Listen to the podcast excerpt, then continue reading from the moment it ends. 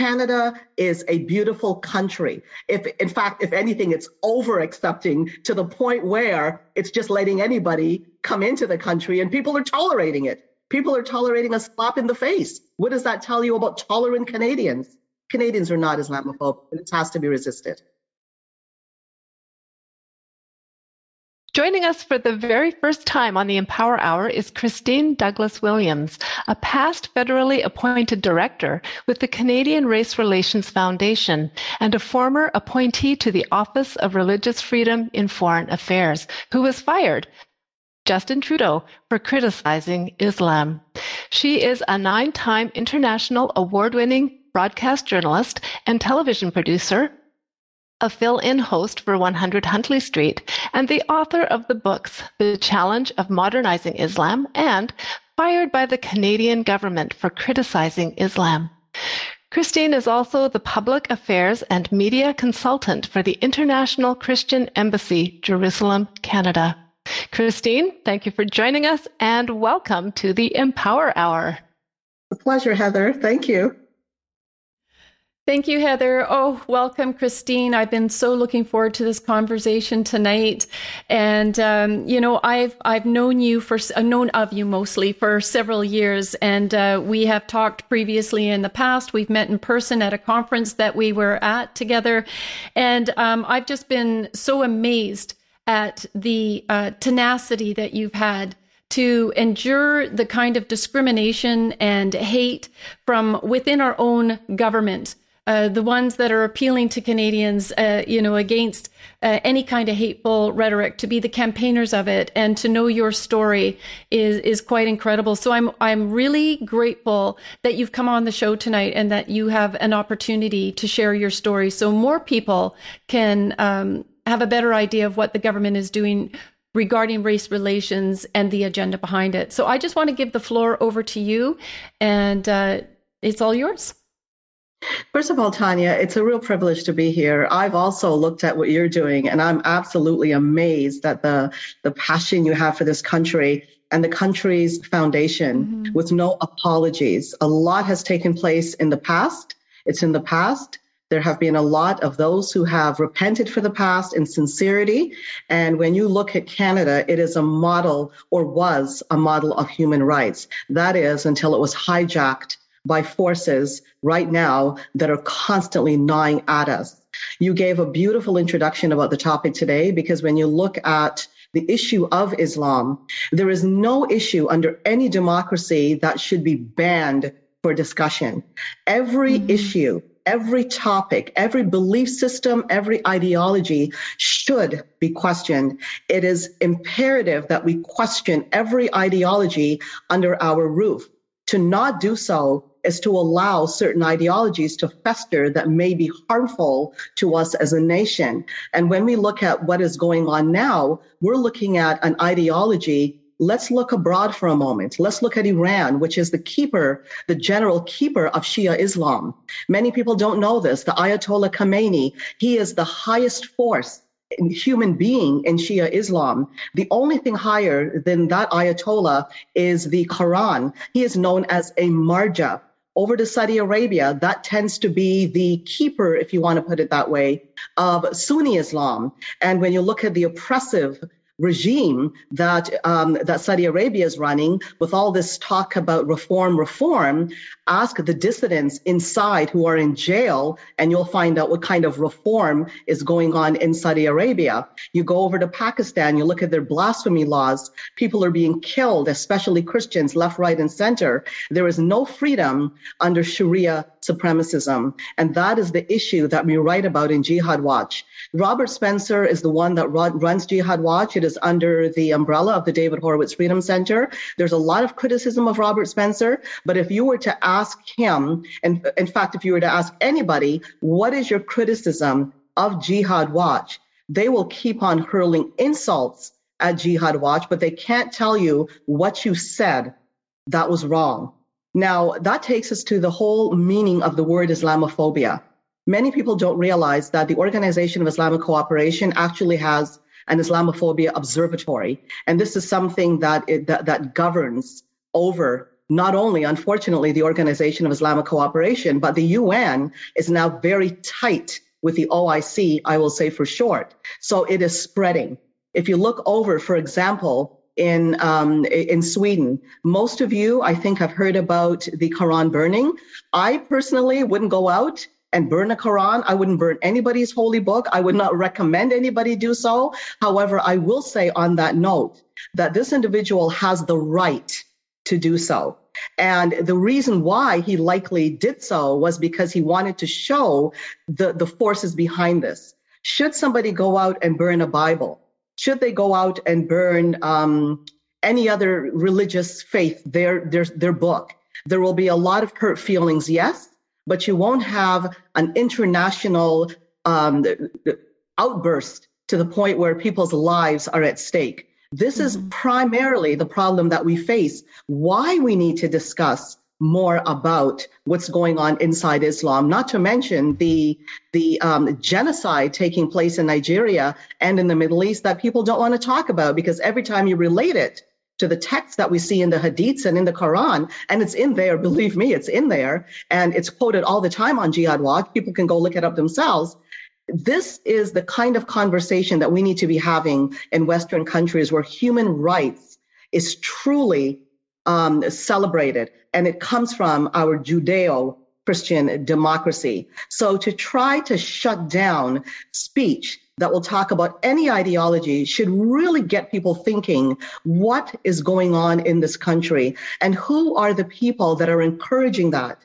My book about Islamic reform, in the first place, those reformists that truly wanted to see a, a, a, a better version that honors human rights, more like what we see in the West, they were killed throughout history. And to this day, even though they may try, most of them are in Egypt. Most of these academic reformists are in Egypt.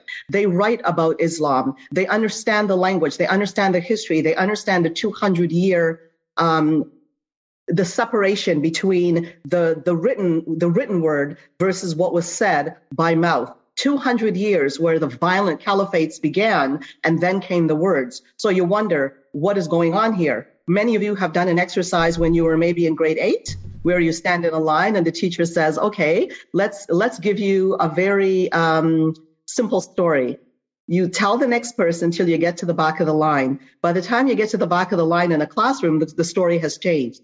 So what happened in 200 years? Nobody knows. The bottom line is there are those who want to see a peaceful version.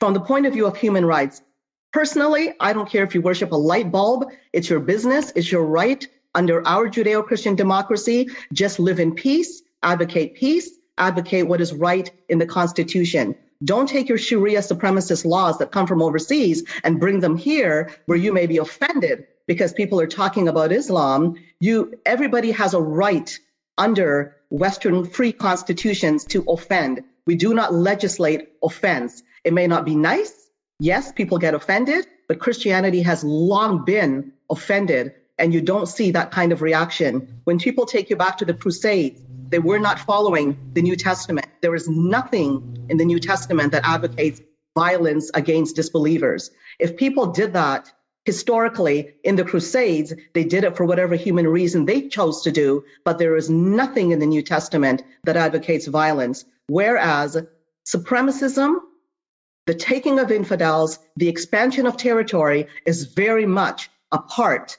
of the Sharia. And this is what we see going on in a stealth fashion as well as in a violent fashion. I'll, I'll leave it up to you, Tanya, when you're ready to talk about the latest appointment in Canada. That was just a little bit of background. Right. Thank you. And I just wanted to um, add a couple of comments to that because we know Trudeau, we're going to get into that as well about Trudeau's nonsense that diversity is our strength. Um, Pierre Elliott Trudeau had um, implemented multiculturalism with the long term objective to divide our country, to develop nations within our nation, because it's just a natural process of life is that if these people aren't expected to come into Canada and integrate and uh, assimilate, then naturally they're going to want to set up their own sects and um, and bring in their what we called failed foreign systems of governance and belief systems. And if people were to get offended when I say that Canada is a Christian nation founded on Judeo Christian principles, biblical principles and values, it's embedded in our Magna Carta. It forms our laws and our values and is a system of governance that sets us apart from totalitarian is uh, extremists and uh, uh, regimes. And so if people question that, I remind them take a look at the 57 Islamic majority countries. There are amazing, amazing people, uh, Muslims and Christians, fleeing there because they can't live in peace and they have to fear for their life. It's a different political system uh, where humans get involved. And where humans get involved and there is tyranny, uh, that's where destruction comes in. So, what's happening in Canada? People decided that multiculturalism was true, secularism was true, and then Trudeau says this is a post national state with no core identity. And if you believe that, I got a bridge to sell you in the Sahara, right? You can't have a society without a belief system. So he's filling it with communism. So diversity is our strength, is a pile of hogwash, is part of the uh, psychological warfare against us to to break down your ability to understand you have a right to be patriotic, to be a, a nationalist, to understand that our sovereignty as a Christian nation is core to our freedoms. Ken Hardie is a liberal MP. You had mentioned, uh, you know, about uh, where we should have a right to talk about what a legitimate fear is. Before motion M103 was voted on, Ken Hardie said he was going to be absent for the vote because you can't legislate against fear. But then the mosque shooting took place, and he said, ah, I'm going to vote in favor of it, as will my friends across the aisle. And the last point I want to make is you talked about the Crusades. And when people say, look what the Christians did through the Crusades, what they neglect to understand is there was 400 years of infiltration from the Islamists into Christian nations, raping, pillaging, and taking them over. And the UN isn't going back to these uh, Islamists and saying, you need to uh, pay retribution, you need to make it right, you need to apologize, and you need to give the land back to the Christians. So there's a lot going on here that really directs it as the true attack is a spiritual war against Christianity. And, and so, um, I just wanted to make that comment. I don't know if you have any comment in response, and then we'll get into the uh, Race Relations Committee and, and your uh, situation there. There's something that people, I think, need to understand about the word Islamophobia. I think it's, um, I've heard a lot of people say it. Nobody has a phobia in Canada when it comes to Islam. If you want to mm-hmm. criticize it, you're welcome to criticize it. We're allowed to. Islamophobia actually has two meanings. One is anti Muslim bigotry, which we can agree this is wrong. It is wrong to be bigoted against any human being, period. You may be annoyed with somebody, you do not be bigoted against people. This is not something we espouse or should espouse. The other definition of Islamophobia is criticism of Islam. Now, I'm not sure, Tanya, if you had heard of the story of the district school board that created a guide to be used in public yeah. schools during Islamic Heritage Month. Now, with help from the National Council of Canadian Muslims, who is CAIR-CAN, they renamed themselves. So their parent organization is CARE in the United States who was named an unindicted co-conspirator in the largest terrorism funding trial in the history of the United States, the Holy Land Foundation trial. So going back to the National Council of Canadian Muslims, they helped the Toronto District School Board form a definition of, of, um, of Islamophobia. And here is what they said. They defined it as, I'm quoting here, fear, prejudice, hatred, or dislike directed against Islam or Muslims or toward Islamic politics and culture, unquote. Well, this led to an outcry by the organization B'nai B'rith that said, what are you what are you saying here? So if you criticize a regime like iran are you saying according to this definition that you're being islamophobic? And that is exactly what the implication is. But we need to understand this is what we're faced with in the country Amira Elghawaby, who was just appointed by Trudeau as the overseer, the representative over Islamophobia, she worked for the same organization, the NCCM, as communications director from 2012 to 2017, which happens to be exactly the same time I worked for the Canadian Race Relations Foundation as a director during that interval.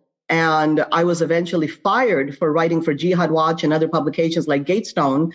I was on the on the uh, the board of governors for the Gatestone Institute, and I've also written for the Gatestone Institute.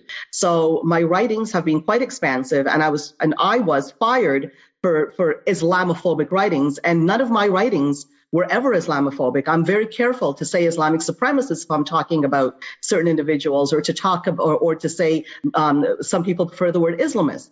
If it's necessary in writing to differentiate who you're referring to, I never mean all Muslims. And that should be mm-hmm. taken for granted for most people that people who are who are against Muslims and who are bigoted, that's a different story. But I am not against Muslims, nor have I ever been. But I was accused of something wrongfully and dismissed. The Canadian Race Relations Foundation was first established to fight for human rights. That actually came from the Japanese Redress Agreement. And uh, the leader um, of a movement, Art Miki, signed an agreement with Brian Mulroney, which ended up becoming the Canadian Race Relations Foundation Act. This man is a terrific fellow, a terrific defender of human rights. So he signed that agreement, and eventually it became the Canadian Race Relations Foundation, governed by a board of directors that I was on.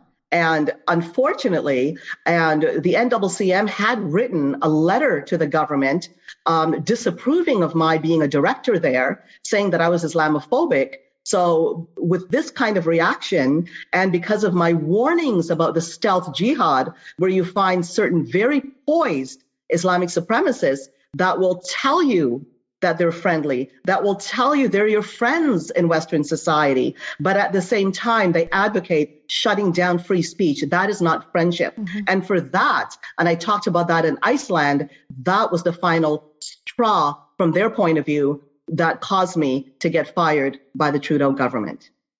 Right. And it was really disgusting because, um, as you had uh, stated as well, that uh, you know, you were calling out the so-called religion of peace for their human rights abuses towards women, Christians, gays, Jews, apostates, and of course the infidels.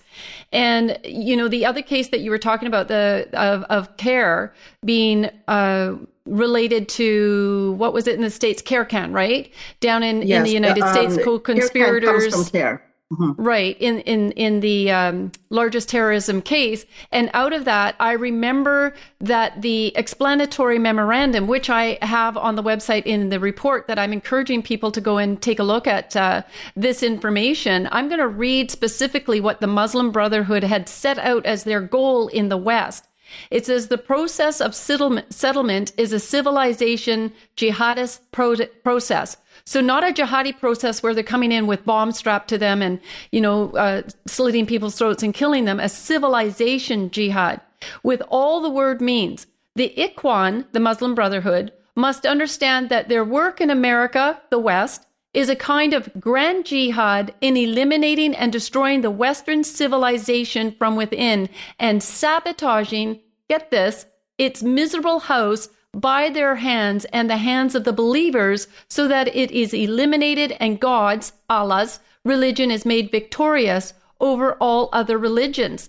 So they've got a third of the UN seats. Their, their objective is to infiltrate um, as peaceful, get into positions of government, and they're doing that successfully. And then they get into positions where Iqra Khalid, for instance, was the um, MP who had tabled motion M103 and and and pushed for it to be voted on and they kept trying to say, you know, that Muslims were being basically persecuted in Canada in order to inflate this to get Motion M103 voted on and you have to do it by getting the sympathies of people. And now the next step. So I want to back up because there's so much to, it's like an onion here, so much to unlayer. But you had mentioned uh, Amira and how uh, coincidentally she happened to get into the position with the Race Relations Committee. Uh, Trudeau appointed her and then taking those steps collectively to come up with this now this new position of being a uh, Islam anti-Islamophobia czar, and in the EU they just also by coincidence have uh, put an EU anti-Islamophobia czar into place. So this is a real global agenda. Uh, so what more do you have to say, you know, about that? It's very concerning. The global, agenda is being, the global agenda is being pushed by the Organization of Islamic Cooperation, and they've already um, gained the, the, the entire basically the UN that is is allying with them. M103 was a problem right from the beginning. They tried to tell us it was not a problem, that it was not law, but motions found motions actually are the foundations of future laws. If you look at M103 and what came out of M103, it, it ended up being a document. And l- let me see here because I, I want to make sure that I have that document right in front of me because I don't mm-hmm. want to um, I don't want to misquote anything here. Hang on a second. Yeah, that's okay. Just take your time and uh, and and bring that up. Um, I, am just going to comment while you're finding it as well. It's interesting that you yeah. talk about uh, the celebration of Islamic Month. We only get one day to uh, celebrate and honor our fallen soldiers. We get one day to celebrate Canada. Why are we having a month to celebrate Islam? And I think that everything needs to be removed from the calendar unless it's celebrating uh, Canada, Canadian values. I don't even see a need for a race relations committee if people were respectfully coming to Canada, integrating and assimilating, learning the language, and embracing our values.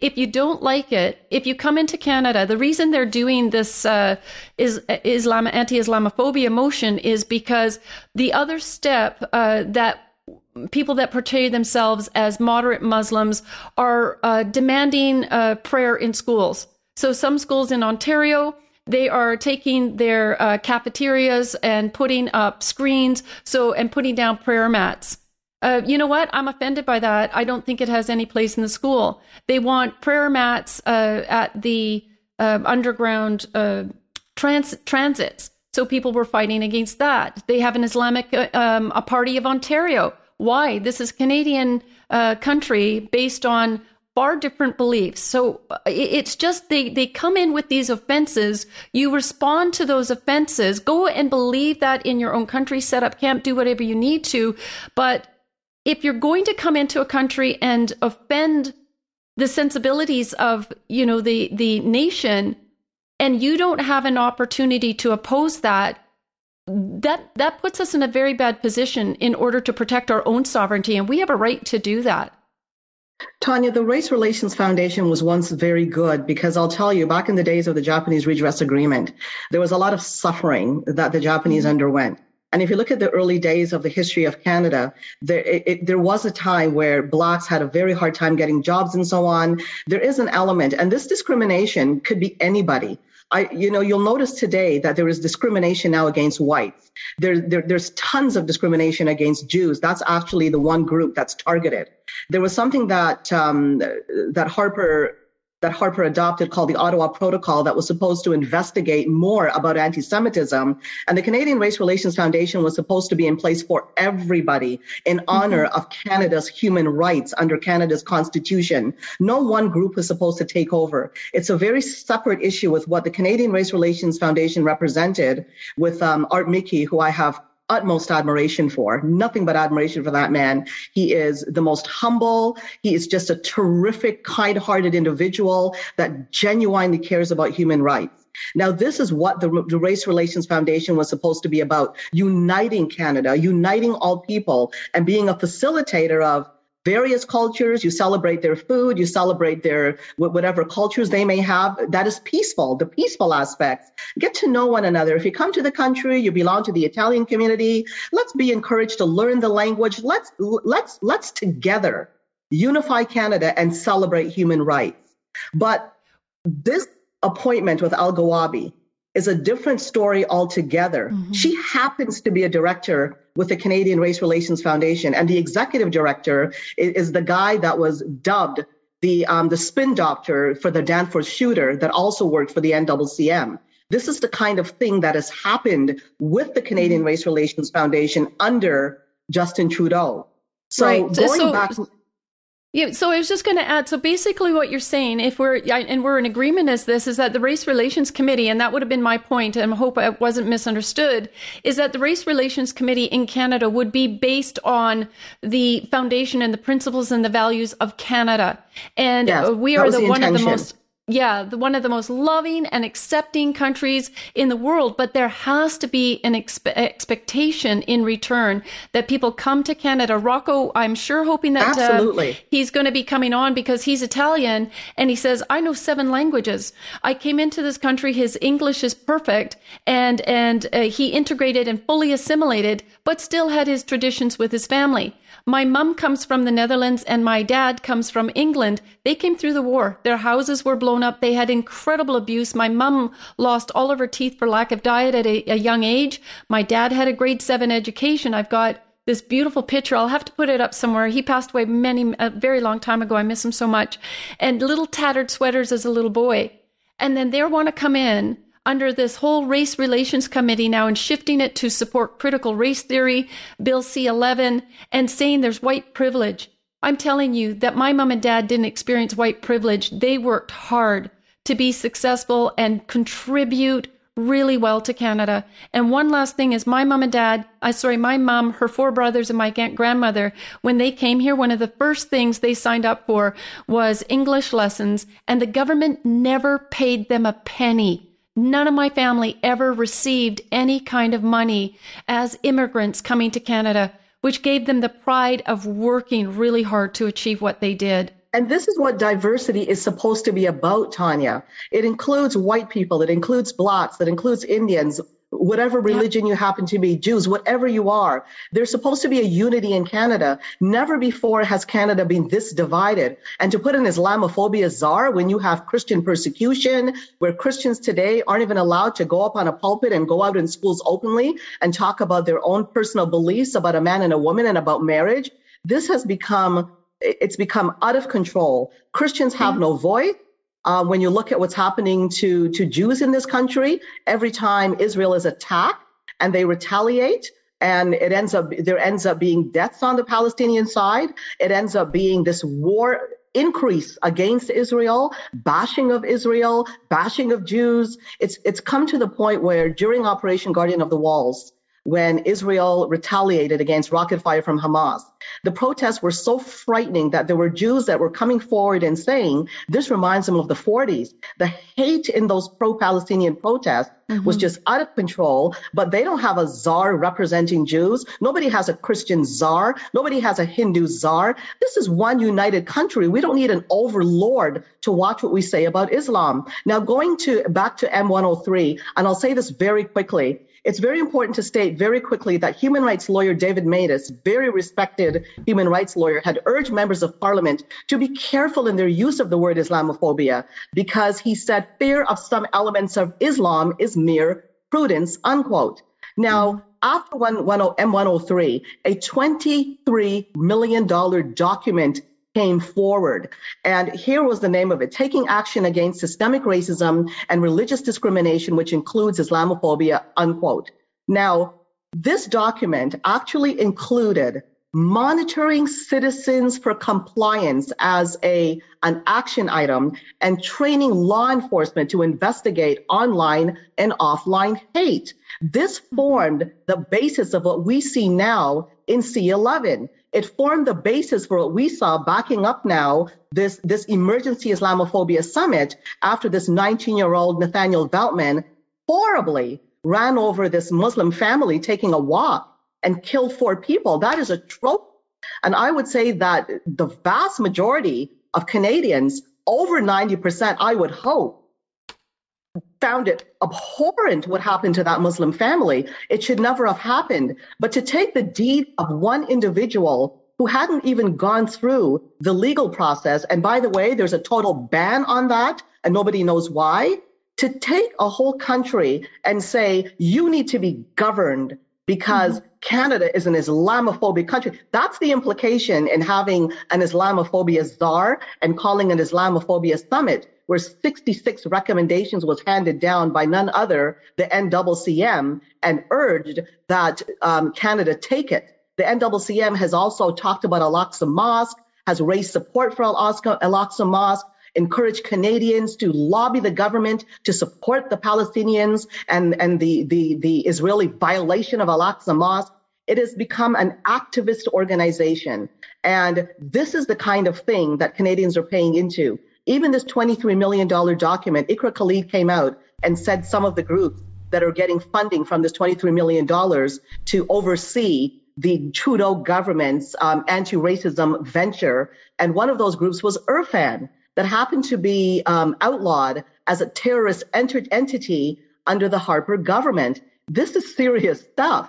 So that group gets money to help gather um, information and consultations, and so does the NCCM. There's no end to what we see happening here. Quebec has stood up against it with some of the rhetoric that, that um, Elghawaby has stated in the past about, about Quebec. And in fact, has um, it, I think it's on your on your website, Tanya, because we're not going to have time to go through everything that Elghawaby has stated, but I think it may be up on your website. So if you go through these things, um, Pierre Poilievre also pointed out her criticism of Quebec, the way she talked about police, the way she talked about Canada, the way she talked about July 1st. it, it is atrocious. Why do we have an Islamophobia czar in our country? We don't need well, it. Canada is not an Islamophobic nation. No, and and some of her uh, comments included that uh, she said Canada Day celebrations reflect European Judeo-Christian storytelling and should be stopped. I'm sorry, I want her out of office. I'm highly offended by her.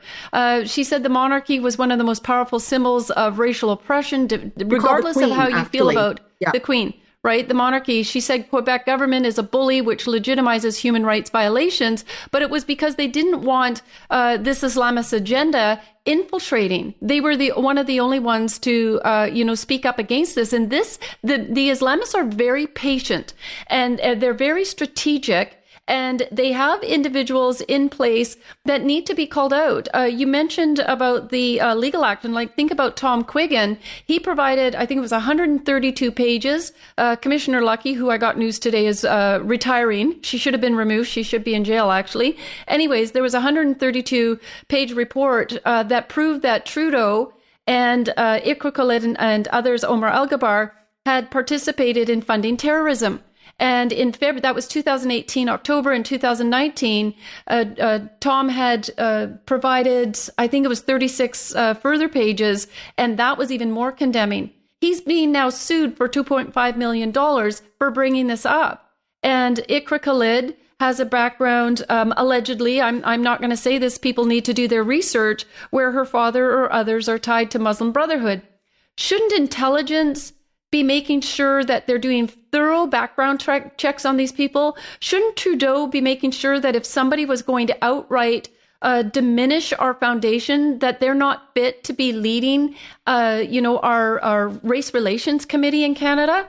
How can somebody defend our nation and do it lovingly and with respect for all different uh, cultures if she's coming in full bore with, uh, you know, this position? It's frightening, and and she as well needs to be removed. Actually, um, that same heritage department that runs the Canadian Race Relations Foundation now. I don't know if um, people who are watching are aware of this, but the Center for Israel and Jewish Affairs, the biggest Jewish lobby in the country, um, tweeted out that that okay, this is what they said. CIJA has repeatedly raised the issue of lack of oversight by at Canadian Heritage in monies to groups that promote hate and discrimination. The latest example of government anti-racism funding to, to a group called CMAC, its senior consultant is Laith Marouf. This is what Laith, Laith Marouf tweeted out. Life, quote here, life is too short for shoes and laces for entertaining Jewish white supremacists with anything but a bullet to the head, unquote. Okay, this is what he said. He also said, quote, you know, all those loudmouth bags of human feces, AKA the Jewish white supremacists, when we liberate Palestine and they have to go back to where they come from, then we'll return to being low voiced bees of their Christian secular white supremacist masters. This guy was hired, his company, the company he worked with, by Heritage. And the Heritage Department knew this. In fact, Canada's diversity minister, Ahmed Hussen, Hussen, he knew this before this guy was hired. So now they're faced with eggs on their faces and they're trying to get back the money they paid out. But this is the kind of a thing going on in that heritage department. It's disgusting. And they're just getting away with it. It's disgusting. It does not unite Canada. There's no, no. diversity because Christians aren't included. How is that diversity? No. We can't have open discussion. That's not diversity. Well, and if you take a look at what happened uh, throughout COVID, is they were attacking the churches and congregations and shutting them down. And we have one video after another of Muslims going to their mosques. And you know, to my to my my fellow Canadians who are Muslim, you know, you need to step up and be on the front line of this. You you you left a country because of this type of oppression and this threat and now you're in a country where we're being threatened with it and and we need you up front here with us because we're being considered uh, racist and intolerant but this is not intolerance.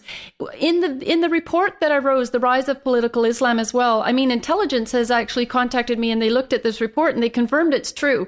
So so this was easily available. I found all of the information online. When I wrote the report I didn't have the option of recording videos and making sure that, uh, you know, they didn't take them down. Some have been, but we have recordings of mosques in Canada, sorry, not mosques, Islamic schools teaching the children, small children, and having plays about beheadings. It, you know, that, that Islamic school should be shut down. Uh, the majority of mosques across Canada are reportedly under surveillance because they're terrorist cells. And so the, the um, average Muslim won't go to mosque uh, because they don't want to be associated with that. So there, there is so many problems. Is it Switzerland or Sweden as well? They're finally because th- their problems were far ahead of us. We're catching up easily uh, with the difficulties of the Islamization of our nation, but I understand that they just shut down two Islamic centers because of ties to extremism. So other countries that were accepting of this and didn't get, get that this was a Trojan horse are finally figuring out that they are in a war and they are now fighting to undo it. And we're going to need to take some serious steps in Canada to do the same. Well, we hope so. And and mm-hmm. into the multiculturalism issue. Multiculturalism can be seen two ways. One with a large M, where it's enshrined in our Constitution.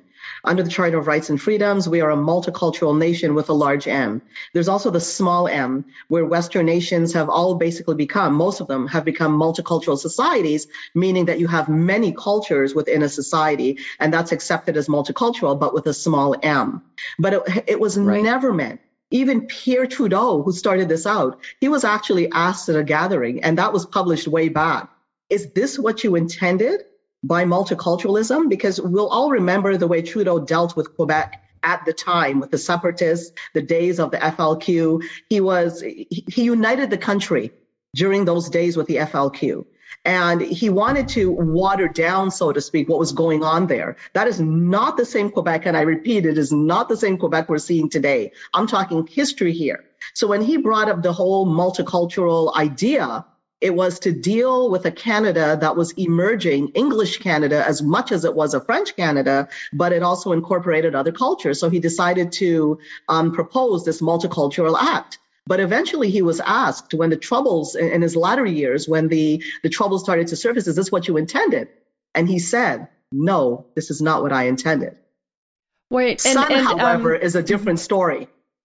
Right. And I did a report many years ago, actually before I got involved in all of this, because I was very concerned about what was happening in my hometown that I was born and raised in.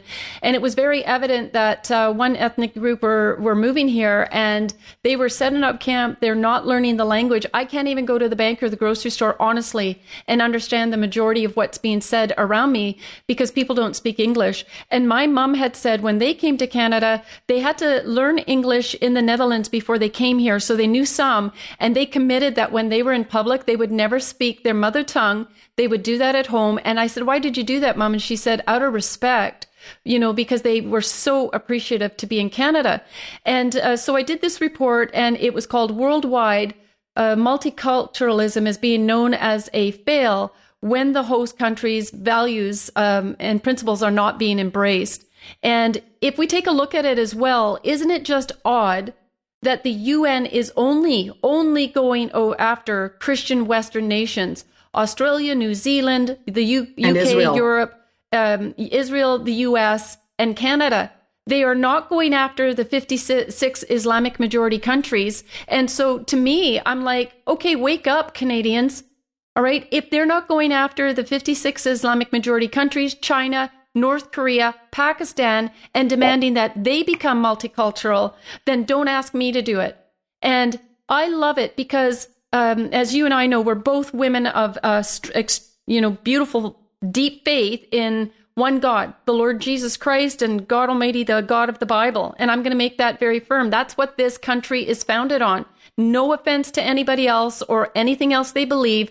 That is 100% our history. We're founded on Judeo Christian principles. So if we, you know, take that, embrace that, our God, He isn't racist. He doesn't care about the color of anybody's skin.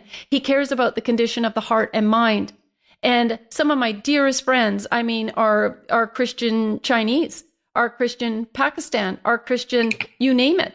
And, and, and so the point is, is that Justin Trudeau with diversity is our strength with all of this race baiting that he's doing.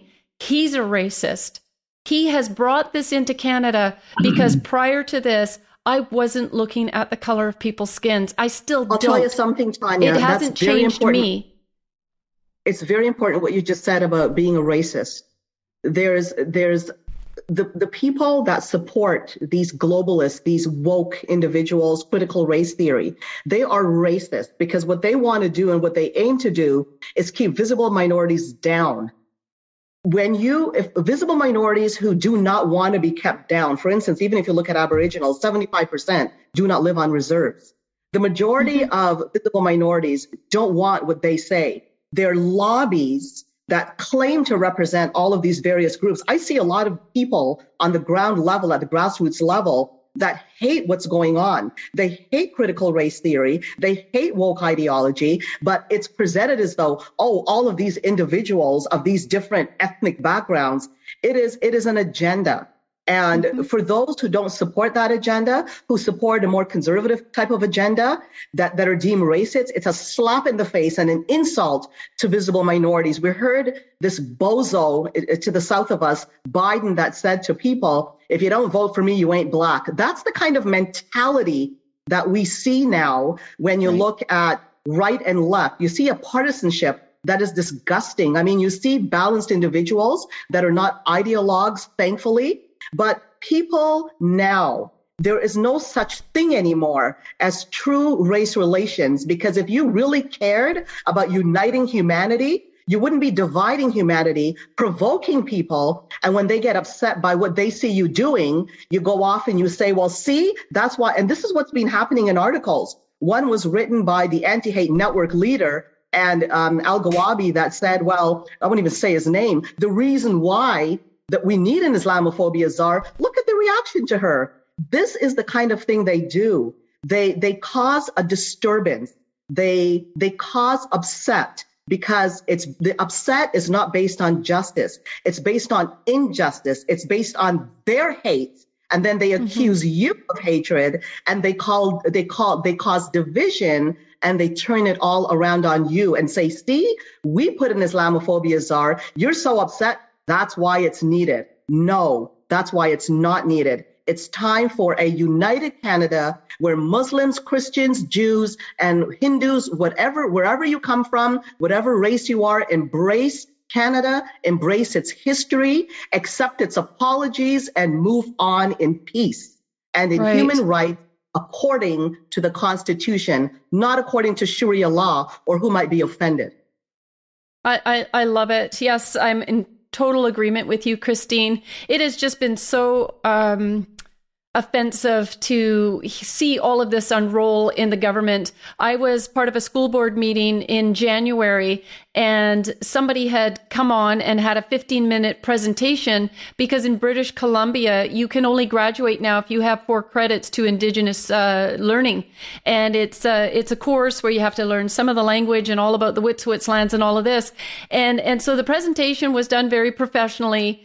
But they start out by talking about the white supremacists and, you know, the graves and this and that. So once the presentation was done, uh, anybody that's within the uh, Zoom school board trustee meeting can make a comment. So I raised my hand and they said, Yes, Tanya, you know, what's your comment? And I said, Well, the presentation was done very well, but I, you know, think that the presenter should be careful with the language that they use because it's offensive. And so they they muted me and so I unmuted myself and I said, Why are you censoring me? I said, Don't offenses go both ways? I said, I'm not a racist and I'm offended that this individual would make that comment. So they muted me again. Guess they didn't know I could unmute. I unmuted and I said, Why are you censoring me? And I'd already spoken on uh, some another issue previously, and they were talking about the UN and, of course, UNDRIP, United Nations for De- Declaration Rights of Indigenous People, is a complete farce from the UN as part of the UN Agenda 2030 as a means to take away our land, to say we've stolen all this land from the indigenous people and we need to give it back. And they're working very heavily with the indigenous chiefs who's taken all this money in and uh, trying to make this happen. And so I just merely made a comment saying, well, this is all part of UNDRIP. And uh, I said that I think that it is reasonable that this individual be careful with the language so that as not to offend people in the future. They cut me out. They took me out of the whole, whole Zoom meeting. And it is so one sided that even this critical race theory, which, like you said, Motion 103 was connected to paving the pathway for uh, censorship of what Trudeau was wanting to usher into this Canada in Canada as a takeover. It was the baseline for the critical race theory, calling uh, Canadians and these young kids in school saying that if you're white, you know, your white privilege. And I've had parents so upset with kids that are mixed races, etc., and saying, My kids came home today from grade four, nine years old, and all of a sudden the teacher was te- uh, teaching about critical race theory, and their son came home so confused. You know, Johnny's their best friend, and they're white, and they didn't know how to respond. They are teaching our kids to be intolerant and hate, and I'm very opposed to this. Yes, they are. That is very well said.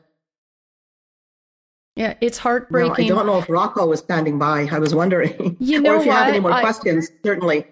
Yeah. Yeah, no, I'm I'm sad to say that for some reason, very unusually, Rocco has not shown up. Um, our team has sent him several messages, so there must be uh, some reason Rocco wouldn't show up unless there was a good reason. So my apologies to everybody. Uh, we were really looking forward to his statement about multiculturalism. He was very firm on the fact that individuals that come to Canada must integrate, must assimilate, must learn the language, and must embrace uh, the foundation of this nation. So I can firmly say that we had a private conversation the day after our show last week, and he said, "Tanya, I'm 100% agreement with you. He had to do that when he and his family moved here, and it is a good expectation. So don't let the government tell you otherwise."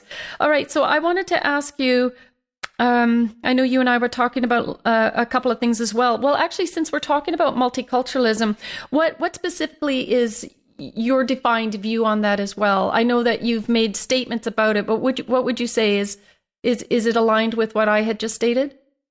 It is perfectly aligned with what you stated. And if you look at the Multicultural Act, it was really meant to celebrate various cultures, but there was supposed to be an equality. Actually, I, I made a note of that as well because it, it, a lot of people just automatically condemn multiculturalism because they say, well, it's based on all cultures being equal. But when you look at what it states, it talks about the Constitution of Canada recognizing the importance of preserving and enhancing the multicultural heritage of Canadians while working to achieve the equality of all Canadians in the economic, social, cultural, and political life of Canada. But you see, a lot of the problems when we have these kinds of um, these kinds of wording is you get a certain individual that wants to interpret it their way. They come up with, well, all cultures are equal. When you look at the Multicultural Act, it was it was intended that cultures within the framework of the Constitution celebrate together under the Canadian umbrella. It was never meant to be a culture comes here that has an inconsistent, that comes from an inconsistent cult, uh, culture with democracy and then start to dictate what you should and what you shouldn't do in your culture. That is not part of equality one bit. In fact, that puts one culture and one theology above every other culture and every other theology in the country. To have, and we go back to this Islamophobia representative, Pierre, um, Justin Trudeau, in essence, what he's doing here is that he has put Islam above every religion. He has put whatever tenets, whatever um, Elghawaby, she is the watchdog over Canada now to see who may be saying certain things that may be offensive and considered Islamophobic. In fact, I consider it downright defamation to call me Islamophobic or to refer to me yes. as anti-Muslim because I am there's no evidence that I'm anti-Muslim. I am not anti-Muslim. In fact, I had a lot of pleasure to be part of um, a, a, a, special celebration among Muslims. And it was the Canadian Council of Imams that happened to host an event which specifically was celebrating people who had come out of jail, turned their life around, and became productive members of society. All I saw when I was asked to host that event was individuals contributing positive to Canadian society.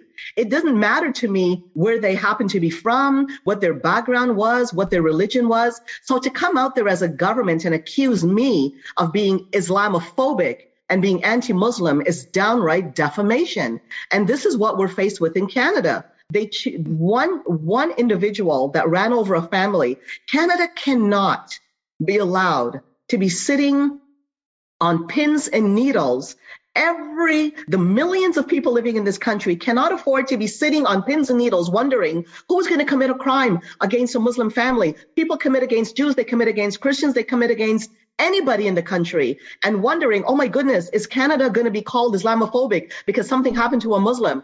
And would you believe nathaniel veltman was mentioned and is now part of the oic's um, Islamophobia um, report. They do this. Name, name what that is. You. Let let people oh, know okay. what the OIC is, the is, and what you're talking about.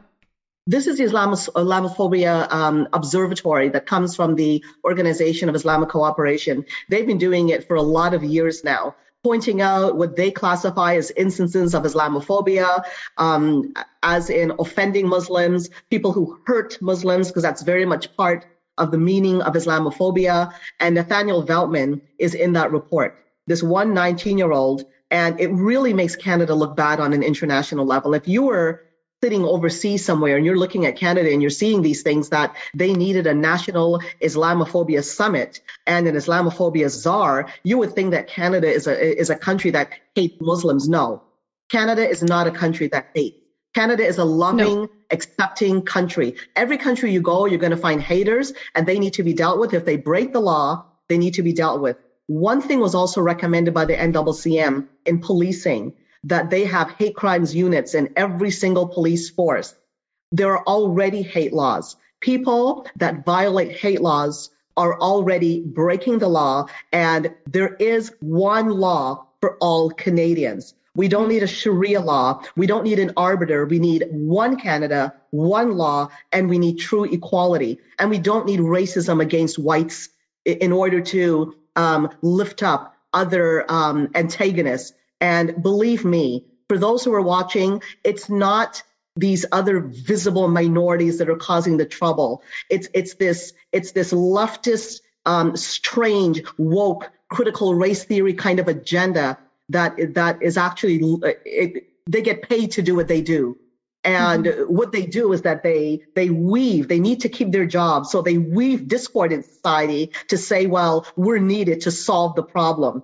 Canada is a beautiful country. If in fact if anything it's over accepting to the point where it's just letting anybody come into the country and people are tolerating it. People are tolerating a slap in the face. What does that tell you about tolerant canadians Canadians are not Islamophobic, but it has to be resisted.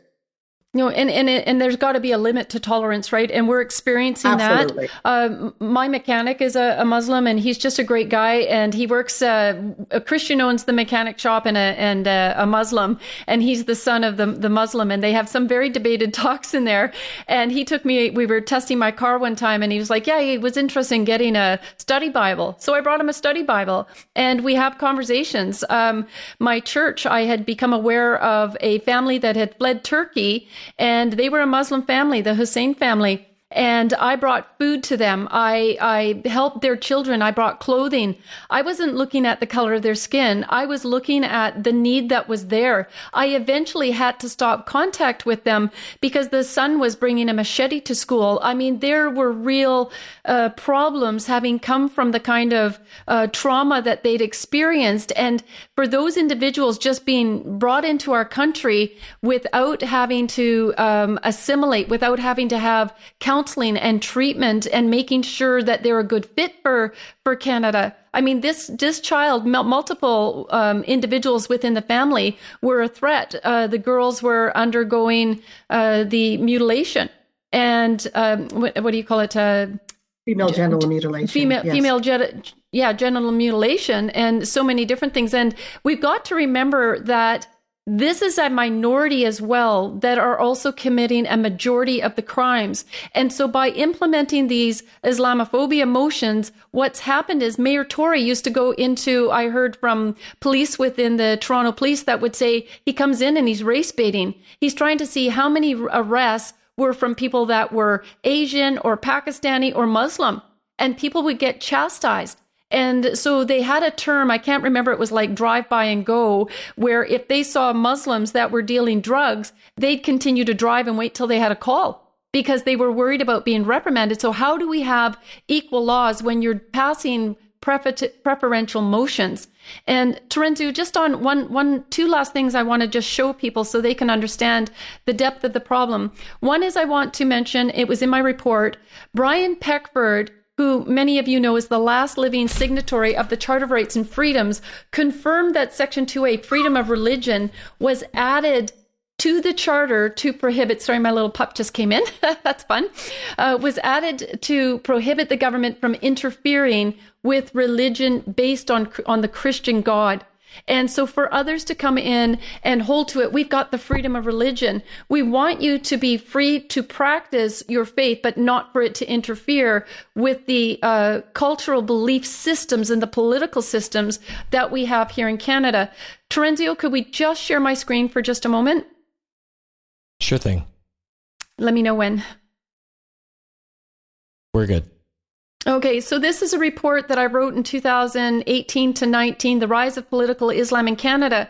And again, it wasn't racist to, uh, you know, write this and bring attention to this matter. And it says right at the get go that this is not about the moderate Muslim. But as Brigitte Gabriel said, um, the video was provided in the US. But basically, you know, the moderate Muslim has become irrelevant because wherever where, wherever they immigrate to, it's the radical political Islamists who have the power and the money and the time to bring the destruction. And so we've got to be very, very careful. So part one shows about the government's role in allowing uh, the Islamization of our nation. Trudeau, time and time again, says that uh, you know Islam will never. Uh, sorry, that um, we're compatible throughout history. Islam and Western civilization have not been compatible. There are imams who are proclaiming that and agreeing with it. I provide the information of the explanatory memorandum and a whole lot of other information of uh, about where this situation at and how long uh, they've been working at and infiltrating. Now, sorry, I know that's probably crazy on your eyes. So part two is the consequences of Islam in Canada.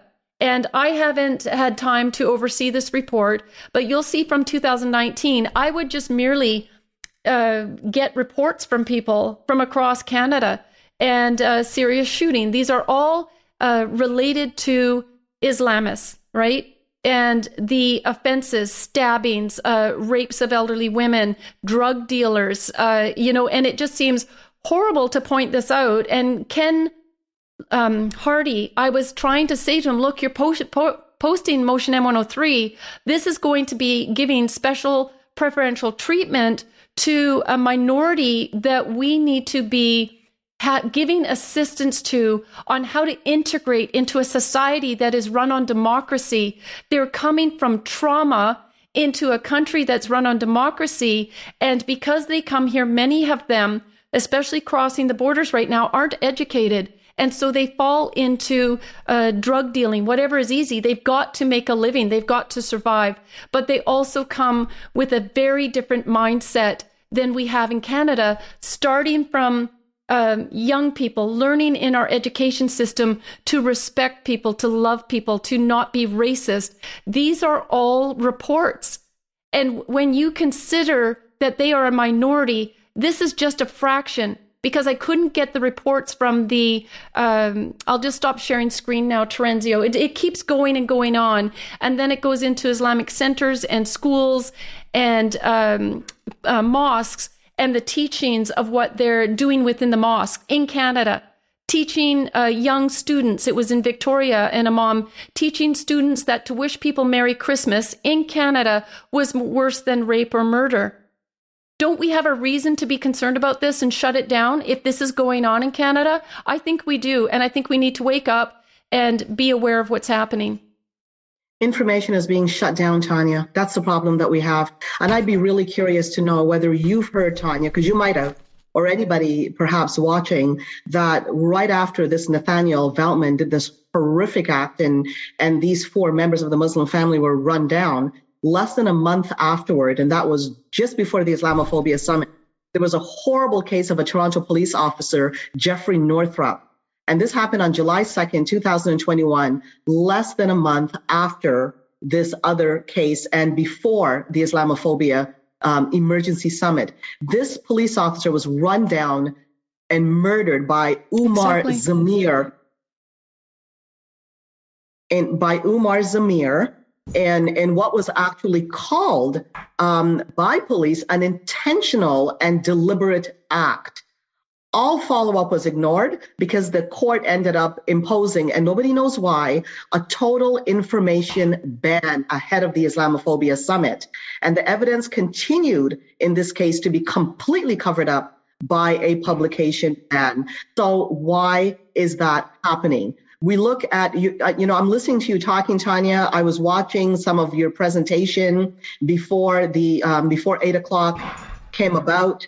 And it's not easy anymore to find real information because information is not getting reported and this is dangerous for anybody watching. Without knowledge you don't have power. You don't know where to fight. You don't know where the enemies are. you're being called islamophobic just for asking questions. This is a major problem we face. And because we want to know more and we're being shut down, and even the mainstream media, a, a lot of them are just shutting out information until you happen to find it in some little tiny space and you have to read a lot of different sources, not just headlines, but you really have to dig to find out information because you're not getting it. The media has become no. activists and you're not getting information, and this is dangerous. Well, and the uh, police stations as well. They're being told that uh, when serious crimes took place, immediately they would ban giving the race or the nationality of who committed the murder or the crime. And you know what I'd like to talk about for a minute? And I'm going to ask if anybody has questions. Um, it looks like Rocco definitely isn't going to make it on. Uh, please put it in the Q and A or raise your hand, and, and we have a bit of time to um, go through some Q and A with Christine. But let's talk about for a moment when Motion M103 uh, prior to the vote. I mean, Russ Cooper, he's a retired major. He was going to present as a witness uh, at the Senate. They tried to ban him. This man fought, fought for our country. Who he understood the threat of passing this motion. We had uh, Valerie Price from ACT for Canada. She's also one of my directors, a wonderful lady who was fighting like crazy to bring awareness of what this would open the door to in Canada. So I mentioned earlier that Ken Hardie, my Liberal MP, had said that he would be absent for the vote. Well, guess what? Six uh, Muslims were shot in a mosque in, uh, was it Quebec, right? And all of a sudden, he sends me an email saying, based on this, I'm going to vote in favor. And I would imagine my friends across the aisle would as well.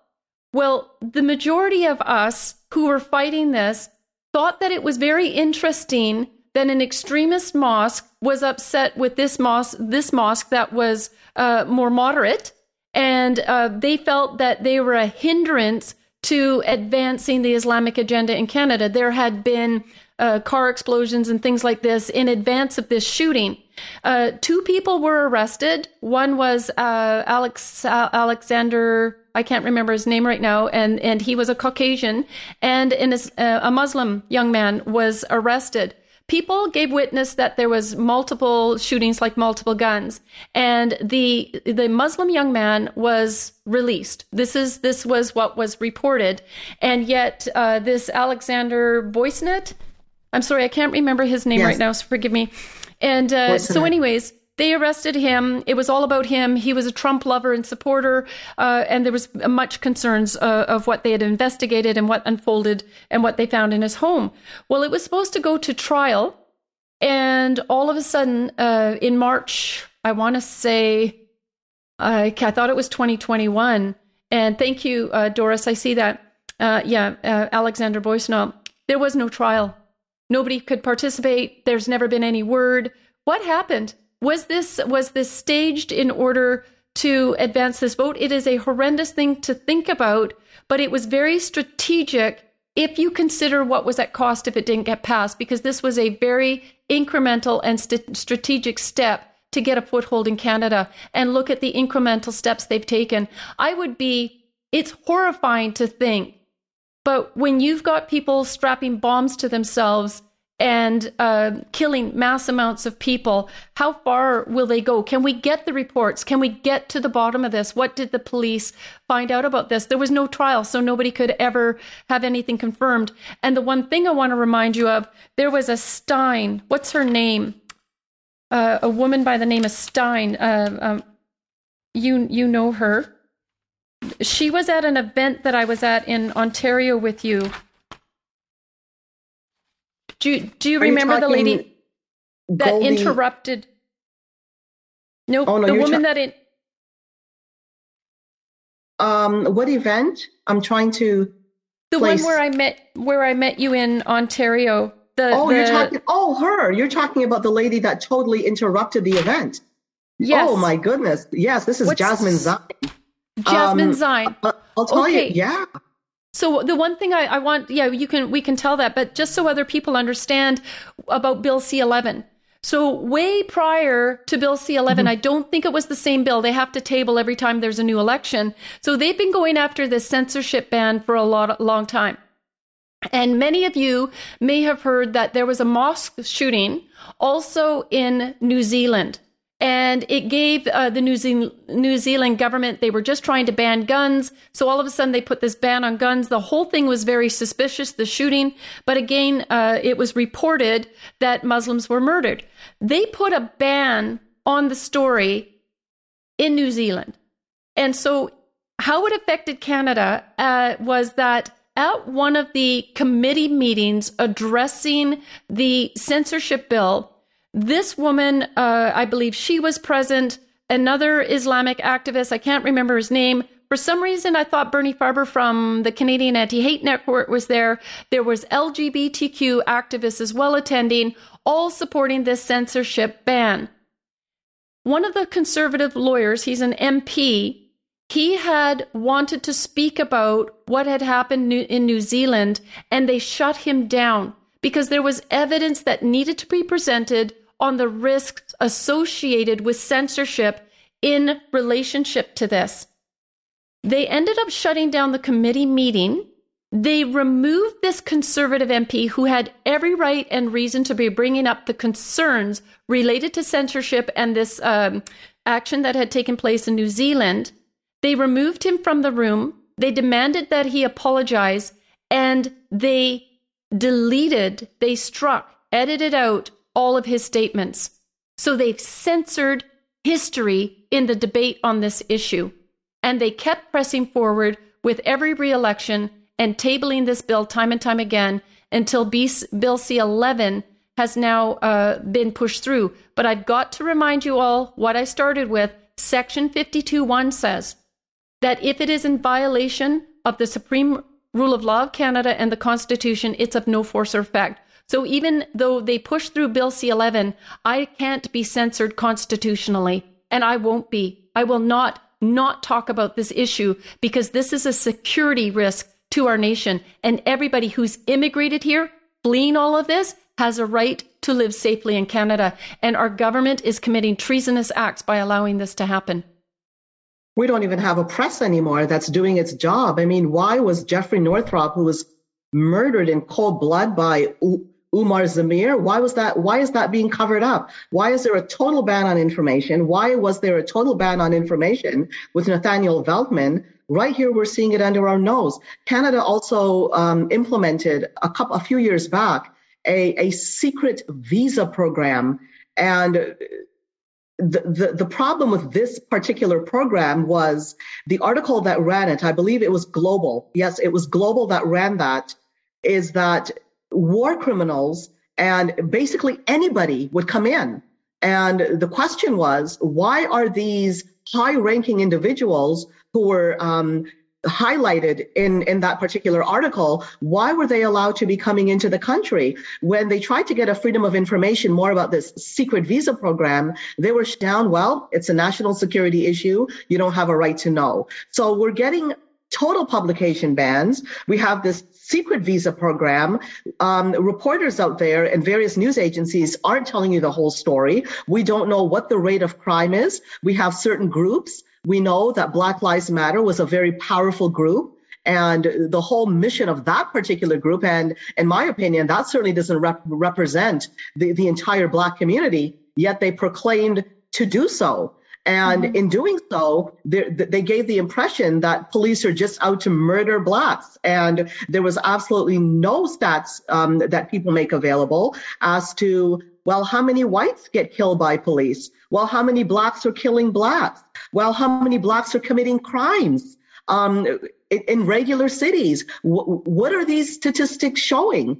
So we have one voice, one side telling us what to say, telling us what to believe, proving to us all kinds of information that they say is so without any real proof, while the other side, which is our side that really wants to know what is happening, what are the stats really looking like? What is the real threat out there? And we would like to see a united Canada and one that brings in quality immigrants. Canada is based on immigration. People came here, they worked hard in various communities around the world to make Canada the place it became.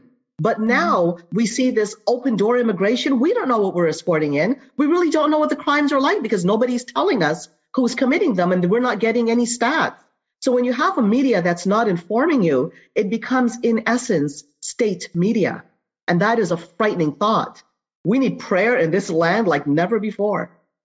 100%. That's why I say I'm going to put a plug. Everybody join an Action for Canada chapter. We are building communities within communities of like minded people who can take back our school boards and our townships and uh, our uh, mayors and trustees. I'm sorry, mayors and city councils. And it's up to us to get involved. And we need to care about the values uh, when people are running for office, we need to be truly very involved moving forward. We need to raise up elected officials within our communities and we need to support them to a win. So don't sit there feeling helpless. What can we do? Relying on all of us doing the work. You have to get busy. You have to get involved. You have to join an Action for Canada chapter. You have to show up at every school board meeting. You have to have a team showing up at every city council meeting because that's where you're going to affect change. The UN knows it, and you need to know it too. And you do, because I tell you every week. So you need to get involved. Okay, Terenzio, let's go to, I know a couple of hands up. Uh, let's go to a couple of questions. Sounds good. All right. First one we have is Catherine. Catherine. Hi, Catherine. You should see a message pop up on your screen to unmute. Sometimes we have difficulties with people being um, unable to unmute. So we're giving Catherine a moment. Make sure that you have your Zoom up to date because often that's the problem if you can't unmute. Okay, Terenzio, it looks All like right. Catherine's having a difficult time. Oh, oh wait, wait, wait. She just did. Here you are. Hi. Sorry about that. Hi, that's how okay. are you? Good. Um, What's your question? Well, you may have already answered it actually, but uh, my question was what can we do about this about uh, the 11, about uh, 103. What, what can we do to, to reverse this, to address this, to, to, to fight it? You have to call up your MPs. There's no other way. Um, the squeaky wheel gets the grease, and we need to remember that you'll notice that come, in fact, there's a very important question related to that that I'll get to, but this is in essence what I'm saying. You'll notice that whenever elections come around, it becomes the number of votes you can get. If people let their voices be heard, the MPs have no choice but to listen. It's very important that everybody get involved because Tanya mentioned something very important early on, and that is that you've got a lot of very patient enemies of our democracy. They work overtime, they watch, and they are insidious. And for them, it doesn't happen overnight. They're well researched, they watch. We need to take authority as a nation, take interest in our nation, arm ourselves with information because information and knowledge is power.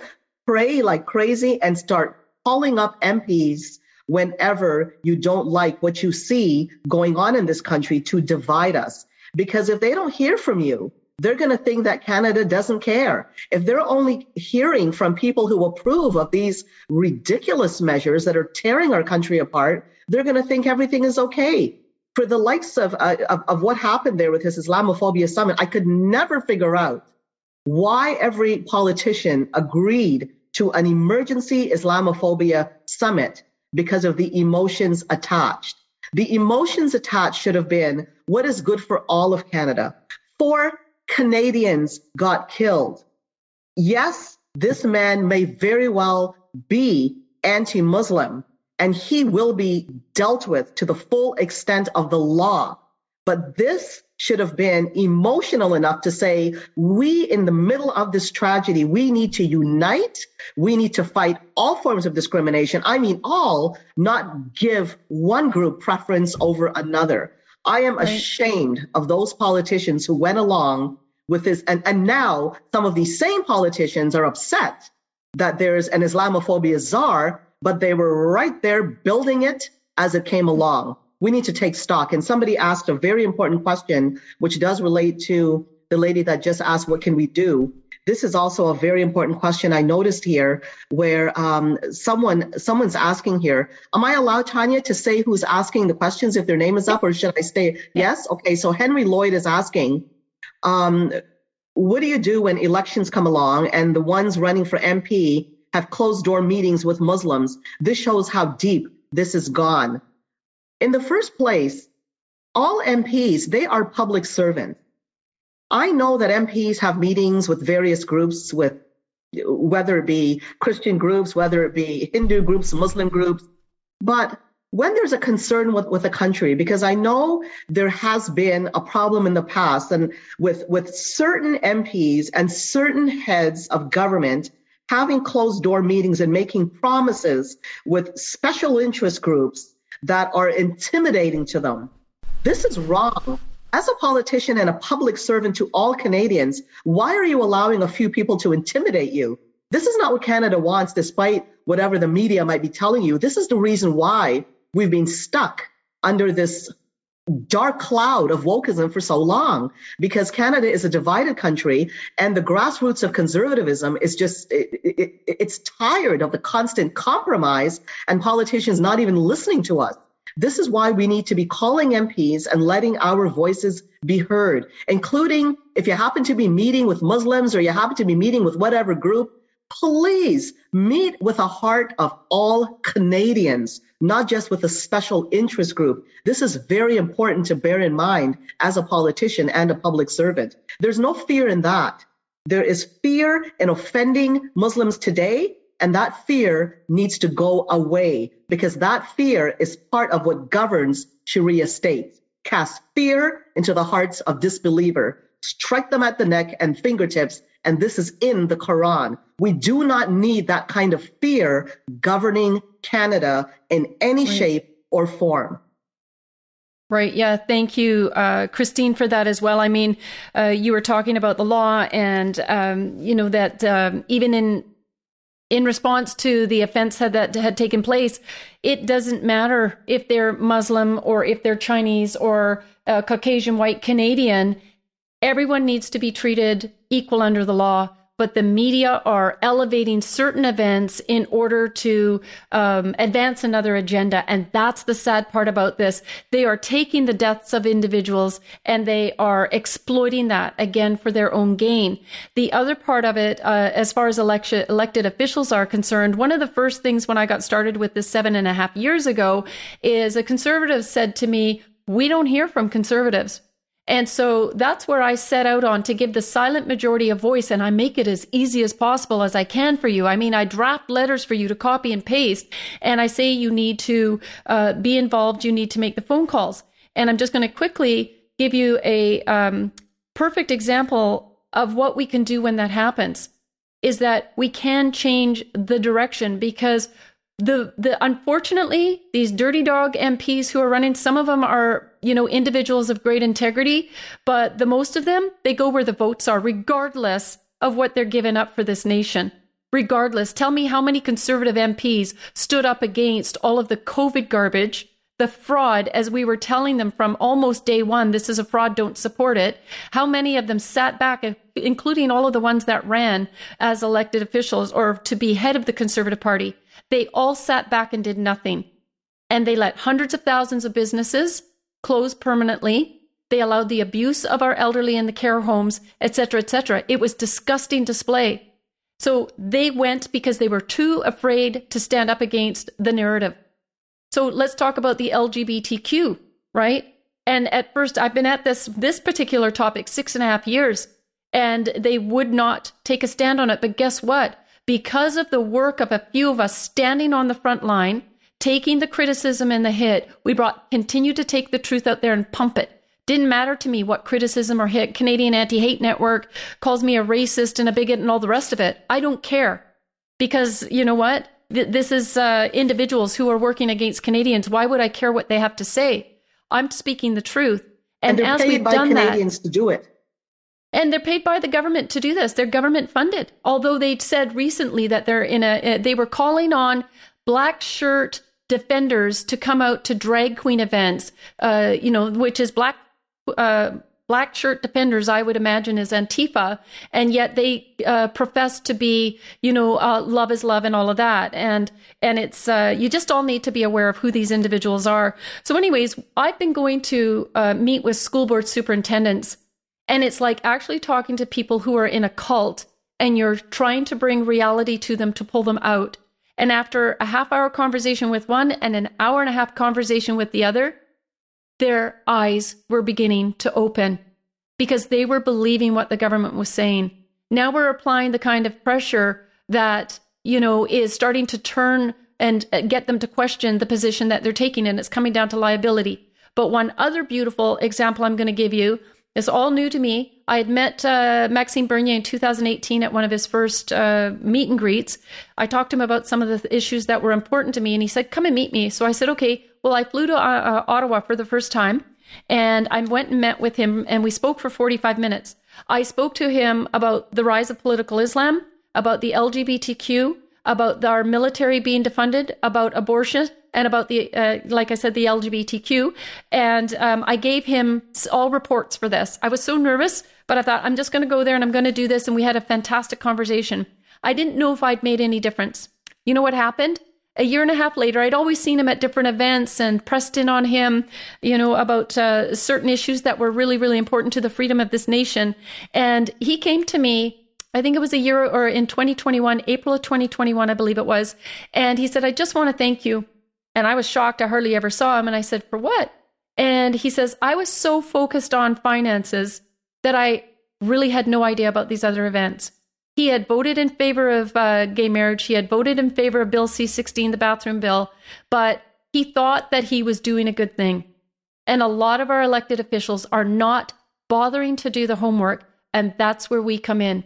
We go in with kindness, we go in with force of kindness, and we educate them. You are asking, what do we do to turn this around? You get in there, you start having conversations with them.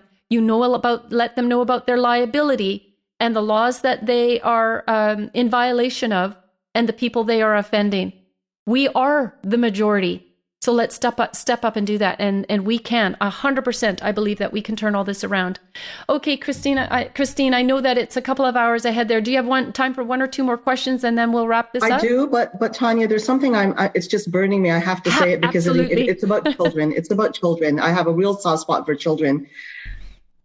I, am really happy that you brought out that people think they're doing good and they honestly mm-hmm. believe they're doing good because they've been indoctrinated to think they're doing good. For instance, you're accepting of the trans agenda, you're helping people rather than hurting people. Well, well, we should be, especially if you're, well, if you're a Christian, it talks specifically about Jesus being the Prince of Peace, loving one mm-hmm. another as I've loved you. And we know what this is. You don't mistreat people. We live in a country that looks after people's human rights, that respects whatever choice they have. We don't, we don't, we don't kill gays like, like a lot of, like it, that's actually enshrined under the Sharia in Islamic countries. We don't do that here. But there's something I want to say about children. When you, as an individual, care about people's rights, also remember the other rights that you may be violating and you don't know. And I'll give you an example about children that face something that I think is absolutely atrocious. And I can't imagine my kids facing that when they were young, but this is the plight of children today. An incident happened in Calgary. The same thing happened in Saskatoon, where little girls were at pools, swimming pools, and they were in the change room to see a full, fully naked male right in front of them because he identifies as a female. When the mothers went to complain that look, my my little girl saw this guy in the buff in the in the girls' change room, and it, we're talking little kids here. The answer they got, well, they're protected by human rights. This is a trans. So what about the rights of that little girl? How is that mother to explain to that little girl asking questions afterward? And in another case that happened in in BC, there was a trans individual that was also at a swimming pool and he was peeking under the changing stalls of little girls. So we live in an era today, and there are cases on record where women are being attacked, where they're being assaulted in women's prisons. And there was a case in the UK where a woman in an all female ward in the hospital was raped by a male that identified as a woman, and the hospital covered it up and said, no, we didn't have any males here. We only had females.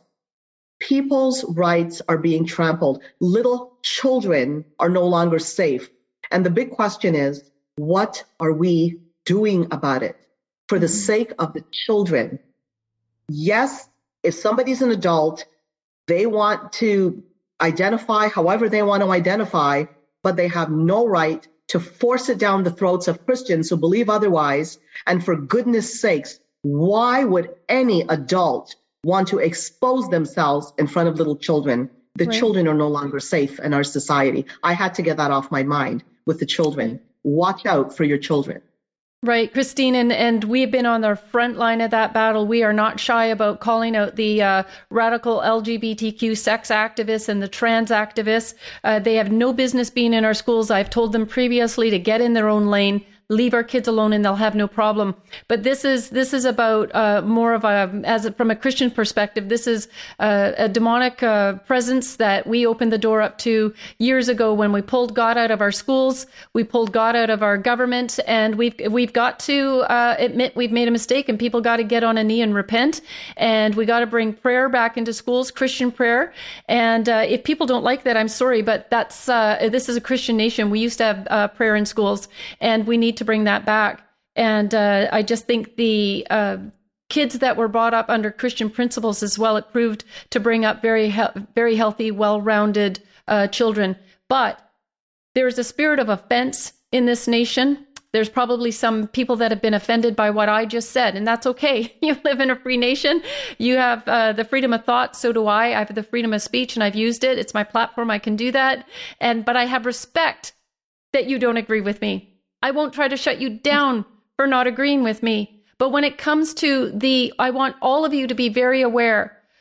There was absolutely no reason, and it's in violation of the Constitution, to have included gender identity and gender uh, expression as a collected, uh, as a, sorry, as a protected class, because it already said under the Constitution and the Charter that we're all equal under the law. When they implemented that into the Human Rights Act and amended it, we are no longer equal and they're getting special privilege. It was the door to which all the rest of this was going to come so they could holler at you. And so school administrators and ministers of education could say, I'm not taking that uh, school learning resource out because it is in line with the amendment to the Human Rights Code. The amendment to the Human Rights Code merely says that if you identify as a the, they, their, whatever, fill your boots, that you can't be discriminated against. It does not, however, it is not a green light or an open door for you to come into our schools and sexualize our children. It is not an open door for you to break the criminal code and uh, um, teach kids about masturbation, groom them, sexually exploit them, and provide them pornography and explicit material. This is just with a period behind it. So we're going to extract you from our school systems. We're going to be taking these le- learning resources out. The reason that uh, Global News and CTV and CBC are all uh, victimizing the LGBTQ community right now is because they're losing ground because they went way too far. And now the majority of Canadians are waking up and they agree. This is not about the gay and lesbian community. Their platform's been sabotaged. These are about sex activists that are coming after our children and turning society upside down and societal norms, breaking down the family. And we're at war, and we have every reason to be on the front line of this and saying, we will not tolerate this. Will not tolerate this. All right, so that was my little time on the soapbox as well. We've both had one now on this issue. We're mama bears, and we want to protect our children. right. So, okay, I think on that, uh, Terenzio, let's have one last question and then we'll wrap this show up. Sounds good. Next question is from Janice. Okay, Janice, can you un- unmute?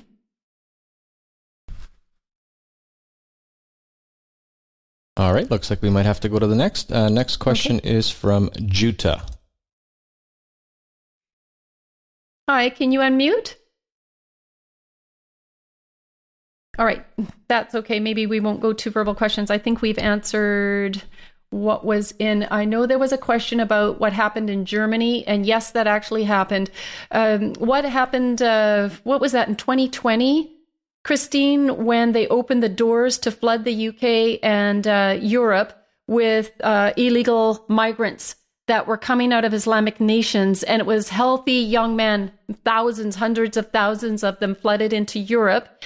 And we were all trying to ring the warning bells, but they had all been conditioned in the psychological warfare to hand them bottles of water with big welcome signs. Women were there welcoming, welcoming them into their country, and it's, uh, it's a mess. Yep. It's still and, happening through the English right. Channel. Mm-hmm. Okay, and so Hungary was the only country, Viktor Orban, love him, he was the only country that said, absolutely not. These people will never integrate and assimilate, and this is a Christian nation. We are not permitting these immigrants and migrants to come in because it was with the intention of 2030 to destroy the borders and have completely open borders and destroy their Christian democracy, their Christian foundation. So now what we've got is mosques being set up. We've got no go zones because the um, uh, crime is so bad.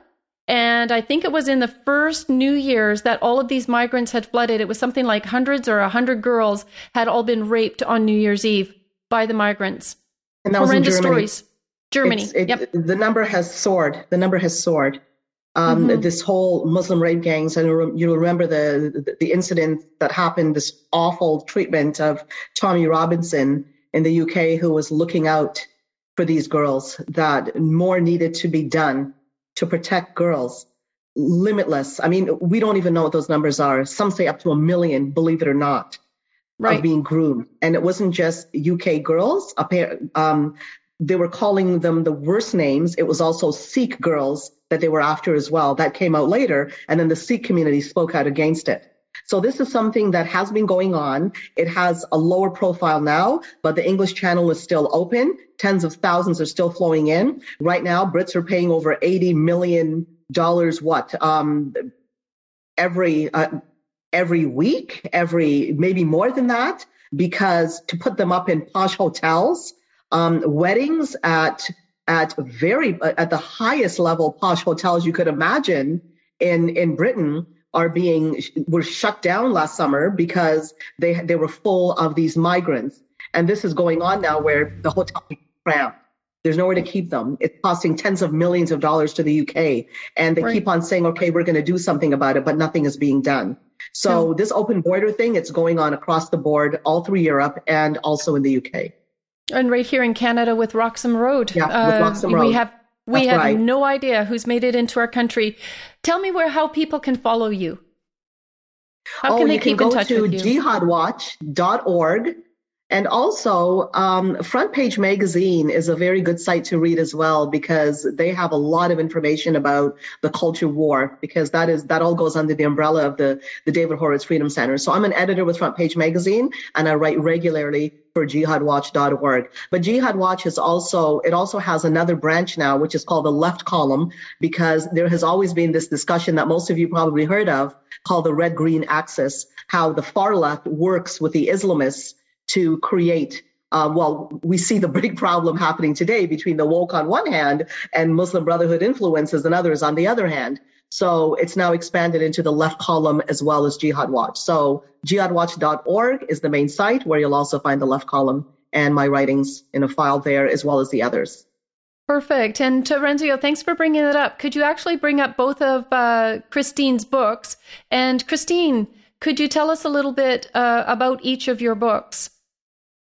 The book of The Challenge of Modernizing Islam, a lot of people say, oh, it can't be modernized. But the thing is, my premise, and it, it's a very complex book, but I'll make it really short. If you look, for instance, at the Old Testament, okay, and all the wars that happened, all the, the violence when, when the Lord, when God commanded to um to to kill people for certain sins, for adultery and so forth.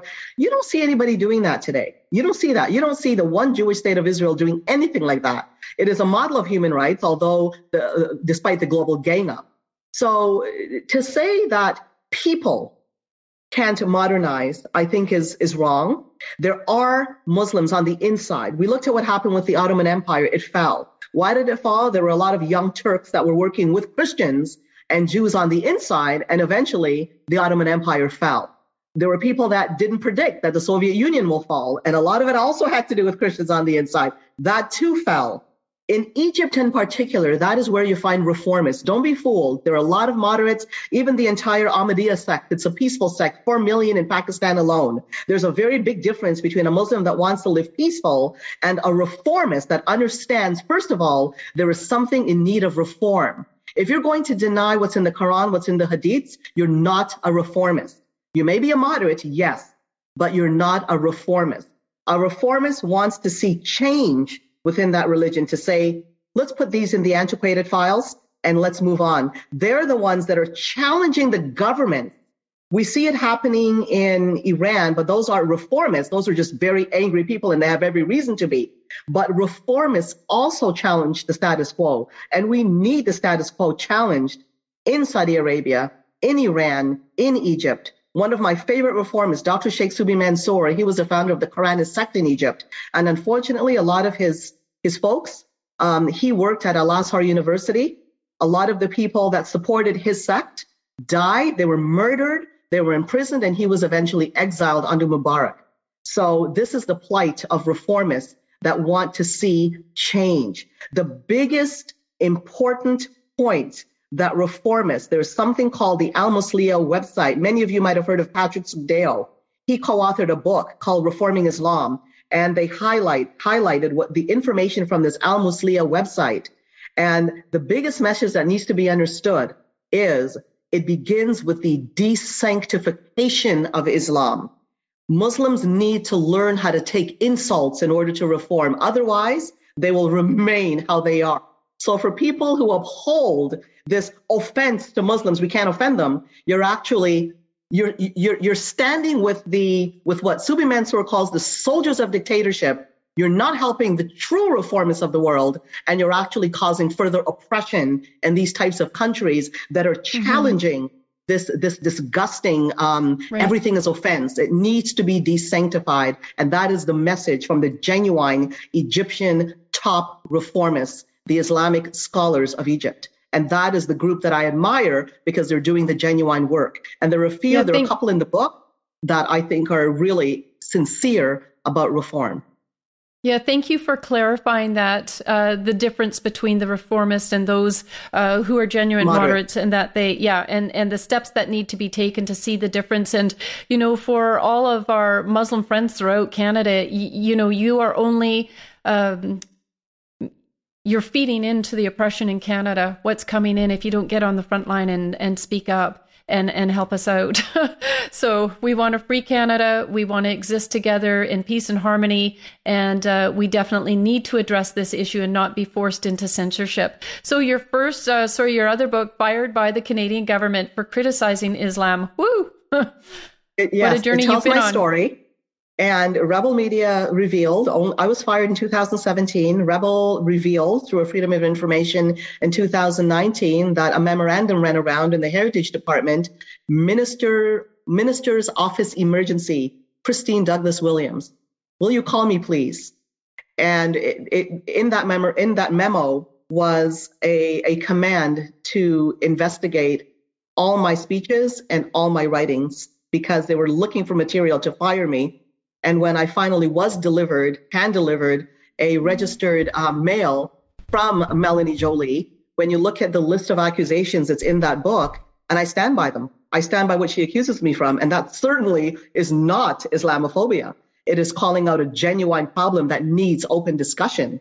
So, by her own words, she condemns herself and this whole um, protectionist movement that is actually against genuine reform, and they're supporting the, the, the stealth and the, and the jihad that we see that restricts, that is so terribly restrictive under the Sharia.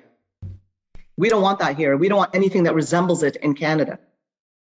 No, and I and I mean I can just imagine. I'm I'm grateful you brought up the Rebel News because of them doing that freedom of information and you know shame on Melanie Joly. I mean so many steps that the Liberals have been involved in to the destruction of our nation, and uh, you know you were an absolute gem to be on the race relations committee and part of your position i understand was to uh, stand up for human rights and that's exactly what you were doing. They just didn't like who you were calling out as the uh, as the offenders which led to your dismissal.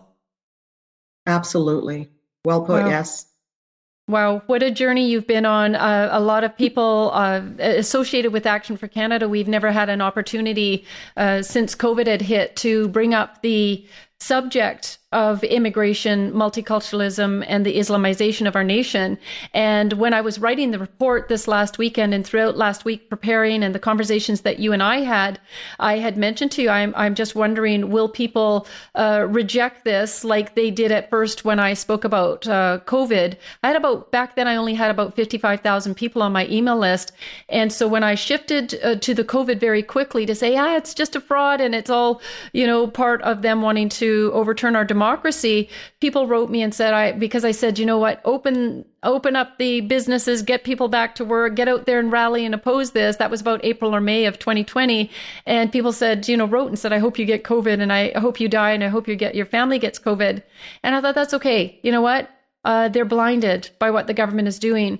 And so then when I started as well, now I've got this huge chunk of new list of uh, members email list of people that got to know me through COVID and didn't know about the issues that I used to speak about, and they condemn me saying you need to take down this uh, uh you know from your webpage. This is about covid not about abortion. This isn't about the lgbtq you're hateful. And i just stood the time and i thought eventually they're going to understand. You're right. It's not about the gay and lesbian community. It's about sexualizing our children. And then it was you know i'm a racist because i had this page up about uh, radical political islam. And i thought that's okay. I won't take it down. They're going to learn that this is a threat to our nation. It's about the sa- safety and security of every Canadian. That you know, I'm on the front line of calling this out. Not as front line as you, but you know, definitely trying to um, have brought awareness. And so I wasn't sure how people on our email list would be affected by this. And we had maybe one letter, uh, one letter of opposition. Mm-hmm. And you know why I'm telling everybody this is because this was a barometer for where Canadians are at in buying into what the government is doing, into buying in that you're racist, into buying in that you got to love and be tolerant of absolutely everybody. Um, in the funny video at the beginning, they're not funny, it's a parody, but it's very serious. But they talked about um, what was it, ALO? adult love of adolescence. Uh, you know, I'm not okay with that. And thank God people hung with me and they uh, began to be educated on what I'm really the issue is and what I'm talking about. And so I'm very grateful to everybody that your ears were ready to be opened and your minds, and that this is just a great indication to me. And I hope it gives you hope that we do have an opportunity to turn this around because Canadians are finally willing to see and hear what's going on. I believe so. The best thing politicians can do that are on, on the conservative side is be true to the history of Canada and be true to your own heart. If you don't have hate in your heart, you have nothing to fear. If you have love in your heart for humanity, for the unity of Canada, that's all you need to let shine. You don't need to be bashing anybody. Just let that unity shine. Speak on behalf of all Canadians and stop giving one preference at the expense of another. That is just plain wrong. And Canadians, I think, have had it. Mm-hmm. Amen to that. Amen to that. Uh, equal rights for all, equal human rights, and you know, to love our neighbors as ourselves, and and let's get back to a civil society again. Absolutely. All right. Well, Christine, it has been a blessing. Tanya. it's been such a blessing having you on the show. Do you have any closing words? I don't. I, I think we covered just about all of it. Okay, I didn't on, on talking about today. yeah, I didn't want you to leave and go. Oh, I didn't get a chance to talk about that. And oh, we uh, you know, you forever. And, if you go to Gian you you'll see why. you'll see why. yeah, I'm great. Well, you're going to have a whole lot more followers. We'll be uploading this video, and within months, it could be 60, 70,000 views as well. So, Tanya, I, a lot of just, blessings for what you're doing. You're a real woman of valor, and I, I tip my hat to you. Well, you're a courageous woman standing on the front lines, uh, Christina. It's been an honor having you on the show. Thank you. My privilege. Bye-bye. Bye. And blessings to everyone. Thank you. Oh, wow. yeah, like I say, I didn't know how this uh, talk was going to go tonight. Uh, we really are uh, an organization that loves Canadians enough to speak the truth, even when it's hard to do. All right, Terenzio, can you bring up the image for next week. We're going to have our friend David Lindsay coming on the show again. If all things work out, I never told y'all. Um, I'm supposed to go and speak at a conference uh, in Kelowna, and it got censored today. And so we're looking to have another event, uh, apparently a little squawk uh, mob of the LGBTQ, you know, the ones that are just uh, so tolerant themselves and so loving and that they love this country and they permit everybody the same equal rights as them. This is what we were saying about preferential treatment. And so they made a couple of com- complaints and uh, got this um, shut down. And I was coming to love on parents and the community to let them know about what's going on in our school system and to let individuals know what they could do about that. But that's okay they're not going to censor us. We're going to find another way to do this. And so I love it. So hopefully, if all things work out, we'll figure out a way. I'll be there with David next week in person, and we're going to be having the, um, Empower Hour next week together. And we're going to be talking about the 15 minute cities and on also this new tax that the government wants to bring in for homeowners that when they sell the house, the government wants to take a chunk. Because of their reckless, intentional, reckless spending, they think it's a good idea that for those of us who bought a home and poured our life savings into it for our retirement, that they can now come and take a chunk of that. So I say, no way, Jose. And uh, man, we got to rise up. We need millions of Canadians to join Action for Canada. Make it your mission to get people to sign up with us and uh, join us and join an Action for Canada chapter. If you don't have one in your community, uh, we're we're working at that and vetting people. So just keep checking back with us. Okay, Terenzio, can we bring up the Bible verse as well? All right, Romans 12 uh, to 19, it says, Don't just pretend to love others, really love them. Hate what is wrong. Hold tightly to what is good. Love each other with genuine affection and take delight in honoring each other. Never be lazy, but work hard and serve the Lord enthusiastically. Rejoice in our confident hope. Be patient in trouble and keep on praying. And that's what I want to encourage you all to do. Just do not lose hope. Keep on praying. Trust that the Lord has a plan. And to continue, as we've said throughout all of this, you know what? Sometimes love must be tough, and love means speaking the truth. It does not mean tolerating everything. We have to have boundaries and you have to be bold and courageous. Uh, God gave us the Ten Commandments for a reason. And you know, when we step outside of those commandments, we suffer consequences for it. It doesn't mean that He doesn't love us, but if we don't suffer consequences, we don't get our lives back in order. We have to be uncom- uncomfortable before we'll actually respond to uh, a, a negative choice that we've made in our lives. So let's start thinking about our participation in Canada Let's start thinking about how much we actually love Canada. What are we willing to do in order to ensure that our country is going to have a future that's one of based on freedom and democracy? All right, think about those. I'm asking you some good deep questions tonight. And some of the answers for me, of course, are we need to stay right with God. We need to get involved in our government. We need to get very involved with our kids and we need to be on front on the front line of that battle. And the Bible says to those who are harming children, this is a warning. And I won't want to be you if you're part of this agenda warning kids, but it says better to wrap a millstone around your neck and cast yourself into the sea if you harm a little one. And so that's God's warning. It's his wrath, it's his vengeance that's going to come upon those of you who are actually harming our children. But understand if you're complicit, you're guilty as well. If you're silent, you're also guilty.